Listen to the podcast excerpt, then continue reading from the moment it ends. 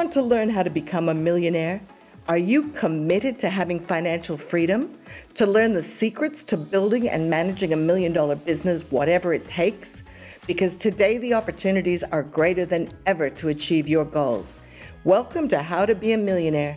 In this show, we are on a mission to educate and empower a thousand new millionaires over the next 10 years through our nonprofit foundation at millionairestraining.org and through our fast track implementation programs at millionairesacademy.com. I'm your host, Sydney O'Sullivan. Some call me the millionaire's mentor because I've been building million dollar businesses for over 20 years. And in this show, I interview other millionaires in my network and get them sharing their best advice to create your big vision, discover your life purpose and legacy, build your dream team, develop a millionaire mindset, scale your business, invest for success, and manage and share your wealth and prosperity over the long term. I hope you enjoy the show. Hello, it's Sydney O'Sullivan, and I'm so excited to introduce you to my guest today, Rohan Sheth. He is the CEO and co founder of GrowRev. Welcome, Rohan. Thanks, Sydney. Thanks for having me. Thanks so much for giving me your time because I know how busy you are since the pandemic. Your business is booming, right? Uh, it's been it's been an interesting last uh, what are we coming up on 11 months or 10 months now? At rohan at, at growrev he has a business well actually you started your first business in high school like yeah. i did. Yeah. and uh, you realized that you were a natural entrepreneur. And he's gone on to uh, manage some of the biggest celebrity brands. He does their digital ad- advertising online builds their sales funnels Tell us about your business. What's the full scale of what you do? Because you're going fully international now, right? Yeah, we're a fully international digital paid traffic agency. So, kind of just to kind of double tap on what you said there, started my very first business at the age of 15 in high school. Um, realized entrepreneurship was just kind of something I had in, like as a bone in my body almost. Um, went to school to be a pilot, dropped out of that. I was like, I can't be part of the traditional workforce. Um, went and got really, really good at direct sales. I did door to door sales and I did in home selling for some big, big companies um, and eventually got a direct response. And since I've been in direct response, what I've I've done is built out a, a digital paid traffic agency specializing in paid traffic and funnels. Uh, currently, we have been managed clients like Dean Graziosi. We've worked with ClickFunnels, John Gian out of Australia. So everything under the Knowledge Source brand there. Um, and just, just to name, to name a few, um, closed out 2020 with managing just around $40 million in paid advertising um, and doing it right across the board. So for us, it's been a phenomenal run in this space. So you've been uh, doing a lot with moving businesses online, I would imagine, over the last few months. Yeah. Tell us what's working today that uh, you think people should be embracing with their businesses. Yeah, absolutely. Um, a lot of the movements that we've had to pivot specifically, you know, the term pivot in Q1 of 2020 was such a, you know, cliche word where it's like everybody just had to go from offline to online. Um, if we were to focus specifically in the space that kind of you've been worked in and built your brand around is more of the expert space. And a lot of the expert space it, a lot of the people that were doing what they were doing pre- previously that we were heavily involved in was physical events. Um, running previews and kind of going down that whole typical route of you know filling an event getting butts and seats selling a selling a front end offer to a mastermind et cetera depending on what the offer was. Now covid happened the pandemic happened we could not do events anymore. Uh, fast forward to about you know May June of last year, uh, we ended up figuring out the perfect way to run a preview event because we know how profitable they can be uh, in the offline space to transition to the online space, and that's kind of what we did throughout the entire process. Yes, we were still running the typical webinar funnels and the you know the VSL funnels that you still see, but at the end of the day, there's still got to be something that makes our clients stand out. And one of the big things that we did was going down the virtual events, not the ones that you're thinking of, but in a very different way. When you say not the ones that we're thinking of, what do you mean by that? Um, you know, a lot of the people that have run virtual events in 2020 have done like the multi-speaker big events that you've probably seen, the multi-stage kind of events where it's like you bring on 10, 15, 20 different speakers, you get an hour slot. The one the way we've done it is you're you're the main speaker. Um, typically just you kind of come in, fill out an event, you run it on a Saturday or a Sunday, pick a day, uh, and then there's an entire process on the back end of it. So it's still a virtual event with very, very minimal um, what tech to say the least. It's literally your laptop, Zoom and your audience. And it's like doing that has been so profitable for some of our clients that, you know, it takes away the scarcity of what some of these guys that are running these big events, nothing wrong with them. I love them. I'm about to do one. Uh, but just for people that are in the expert space looking to get started, it's just keeping it simple and pivoting online. Yeah, there's been a big emergence in what we'll call virtual summits. And I'm mm-hmm. seeing, I mean, it's getting to saturation point for some, some of us who are on a lot of mailing lists, right? There's mm-hmm. just so many summits that you can't get anything done if you wanted to watch them all. And I'm kind of moving my, in my own uh, watching what's been happening. I really like what you guys are doing. I'm moving away from the effectiveness of the summit model because there's just too much happening online for a lot of the audiences. I think what I'm hearing from all my friends that are running summits is that they're getting lots of registrations, but very low show ups. Are you finding it's better when you do the, the dedicated topic, one speaker, longer period? Yeah, massively. Um, and the big thing is, you know, when you when you go down the route of doing a one speaker events, and you know, the reason why they work really, really well, you got to understand is when everybody pivoted to the online world in the expert space specifically, and they started doing these multi-speaker stage virtual summits, um, they still work. There's an art to it. There's an art to the fulfillment of it. There's an art to the uh, to making getting people to show up on uh, and have you know your show up rate north of 20%. Uh, but when you do it just based on the one specific person, whether it's just you sitting that you want to be doing an event on like a Saturday, is people are attracted to you. They know you, they like you, they trust you. The typical marketing that kind of comes into play, but then they also build an affinity with you. And then when they spend, you know, let's just call it four to five hours with you in an entire day, if they may not buy right off the bat, but then you can kind of still continue to provide value to them, the chances of you converting on the back end is a lot higher versus having 10 or 20 different speakers pitching them something every hour on the hour. Now your end audience is a bit confused on whether to what to buy. Yes, I actually spent a good three or four months looking at different summits, watching how they rolled out, and looking at the monetization models on the back mm-hmm. end. And I thought that it was a lot harder with a with a summit unless you get huge crowds yeah. to monetize.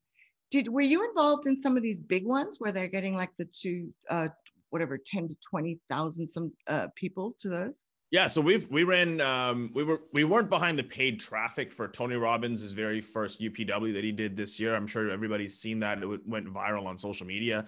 Uh, but from the social media side, one of my software companies, we were behind that, uh, and we did help uh, facilitate some of the fulfillment for that event on the marketing side for it, not on the paid traffic. Um, but some anything that Dean Graziosi has run this year, we've pretty much majority of his paid traffic we've managed to fill his events, and he I think still uses Tony's same setup that they built. In my opinion, it's an epic setup. Um, but you know, it kind of scares a lot of people away that want to get started into the summit world. But we just took that, simplified it, and kind of brought it to the ever the masses. Yeah, that was very successful. I have been hearing a lot of people talking about that. Now let's talk about what's working today. And um, I know you do a lot with Facebook, but do you also use Google and YouTube? Oh, yeah uh, LinkedIn? What do you guys use? Uh, so, what do you find is working? So currently, um, if I were off the top of my head, we're running obviously the Facebook ad platform, everything on Google. So from search, we're doing a ton on search. Most people like I was on a, you know, the new cliche right now is Clubhouse, and everybody's jumping on their Clubhouse. I was on a room last night on Clubhouse, and people were talking about it, and I go, the biggest mistake that most people aren't doing, even they're simple brands, like whether it's, you know, the millionaire maker or whatever you want to call yourself, the millionaire mentor, is like just targeting your brand on search. For some reason, we're so focused on Facebook that we forget to put, even if it's like a 500 or a thousand dollar a month budget there, and you're having a competition take on. So we're doing a lot on search this, this past year. YouTube has become our second biggest platform. Um, and then we're been focused on a lot of networks like Outbrain and Taboola. So the native side of things, TikTok has become one as well. Now, you know, it sounds cool and it makes it ADD. And I, want, I don't want it to, you know, your audience to end up looking like, oh, we can be on all these networks. Trust me, you can, but don't get to a point where you're infatuated by it and you want to get on there until you've actually mastered what I called one of the two major foundation um, networks. It's either Facebook and Instagram or YouTube. And obviously, YouTube backing it with Google search. Yeah, it seemed to me that uh, be, having both working works really well. Uh, uh it, the Google, YouTube, you know, great umbrella there. And mm-hmm. but using Google effectively, I I very rarely talk to people that are using Google. And it's so it's such a big network. I think a lot of people are afraid of it because they think it's expensive. Yeah, it's it's really not that expensive to be completely honest with you. It comes down to you know what you're, uh, how you're how you're buying the media on there. Uh, there's different ways on the Google search side, obviously long tail keywords, etc.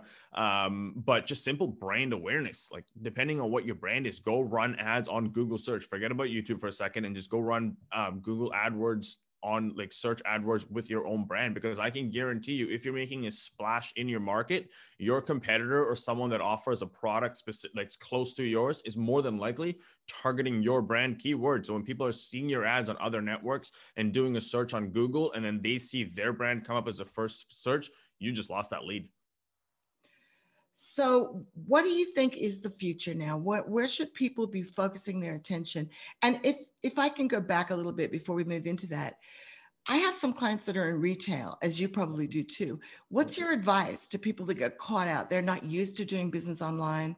What are you telling them to do right now if you get those kind of clients? Because you, you work with a lot of different, are you just working with experts or are you working mm-hmm. with brick and mortar businesses? Yeah, we've got everything. Majority of our business is experts. Um, it's just kind of it worked out to be that way just because, like I said, I came from the direct response and direct sales background, so I knew exactly how to work with them.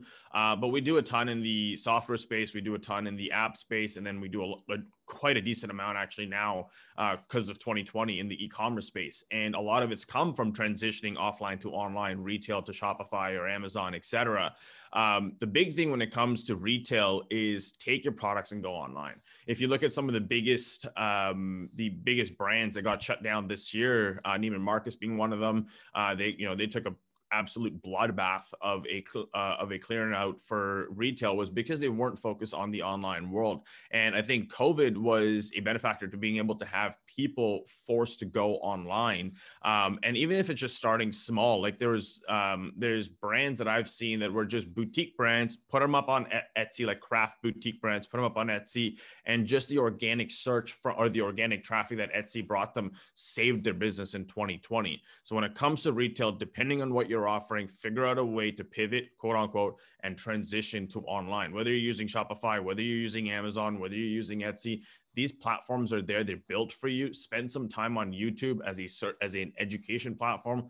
Learn how to take your stuff online and do it because that will take your business. And I talking about the future let's be real e-commerce spending is going to own like it saw an absolute massive boom in 2020 and it's not slowing down anytime soon so you see the opportunities for people are moving their products online, definitely with a kind of an e-commerce platform. Mm-hmm. But also, what do you think about the online education space? The online education space is just growing um, year over year. You know, two, the two big things. One of my one of my mentors early on said to me, "There's two businesses, in my personal opinion, going forward, looking at where the market is that are potentially going to be recession proof, and one of them is going to be e-commerce, and one of them is going to be online education. Because when things are down and people are down, they want to learn to get better." Um, so when looking at the online education space is when you have the lowest of the lowest times in the market, let's just call it, um, people at that point in time are what are they doing? They're at home, they're kind of down on themselves, they want to learn a new career, they want to learn a new habit, they want to, you know, get better with themselves on their personal development side. And when everybody else is pulling back on, on the online education, you should be doubling down and kind of scaling. And that's the reason why, you know, going people freaked out from to me. I know tons of online um, education companies that could have literally had their biggest years because they freaked out and just shut everything down are now not even back online. And the ones that doubled down from march to may of last year have quote unquote printed money. Yes uh, we were uh, talking about john gian who's a mutual friend of ours and mm-hmm he was mainly doing live events, right? Yeah. And uh, transitioned to moving his live event model online mm-hmm. and has been having a phenomenal year. So um, I've really been admiring the success he's having. Do you see that with some of your other event and uh, people that were event based? Oh yeah. Um, we speaking of John John, when when the shutdown happened, the original lockdown happened, we were in the midst of an event run with John, um, and running his traffic. So it was like scramble midst of I couldn't even imagine on their operations side what they must have gone through. And you know, hats off to John for getting it just smoothened out and streamlined and transitioned to the online world because it's it's done very very well from from, what I understand. Um, a lot of our offline clients, every single one of them, we transitioned to online, and the ones that have like literally went all in and transitioned to online, now we're looking at it and going, why did I ever run an in-person event? Because you know the operations to run an online event completely different. You don't have flights, you don't have hotels, you don't have food, and all the other things that come with it, and it just saves you a lot of time. So, what's your at the moment for an, an expert? I work with a lot of authors and speakers. Mm-hmm. What are your favorite funnels right now that are working? And like you and I were talking before we started the interview about how I've overcomplicated. I have a tendency to overcomplicate. Yeah. If you were to give advice to somebody starting out with you, uh, who's going to be working with your agency, for instance, yeah. what would you recommend as the simplest path to cash? Um, the simplest path to cash, I think, is if you're starting off. Like, there's there's a point where I look at clients today that come to us for coaching, come to us for done for you, depending on what we're doing. Like if you've never done anything online, the number one thing that you need to focus on is just providing value. Like that's no matter what, the only way you're going to outbeat anybody else that's spending, you know, millions and millions of dollars a year online is be the one that provides as much amount of value for free as possible and can and can sustain it the longest. Now, if you've got a job, state your job and do this part time, like I usually like to say to some of my coaching students, and continue to give that value. Now, once you start doing that, start building a community at the same time, whether it's pushing into a Facebook group or to a Slack group or whatever you want to use it. The simplest way to do it right now is a Facebook group and continue to pitch value. From there, start running smaller events, whether it's, you know, an hour, two hour webinars or events and start kind of giving value and then offering something at the back end of it. Start getting some ROI back for the time that's invested. Uh, the big thing that I know people that, that come into this space are so infatuated with the idea and, you know, the short term money of, oh, I just want to become an expert and teach a course and sell a course. But it's like, what did you do to prove yourself prior to that makes you actually stand out compared to someone that's been giving so much value for the last three to five years? But if you flip it on its head and you're the one that's been giving value three to five years from now, you'll be the one charging the most because people like you, trust you, and you have built a cult like audience, which I think most people miss in today's expert space. Hi, this is Sydney, and thanks for listening to the show today. If you liked today's episode, please let us know. Hit the subscribe button so you can get updates on our new episodes. Leave us a comment or review. We love all of your feedback. Share the show with your friends, and most importantly, come introduce yourself at our free online community at millionairestraining.org.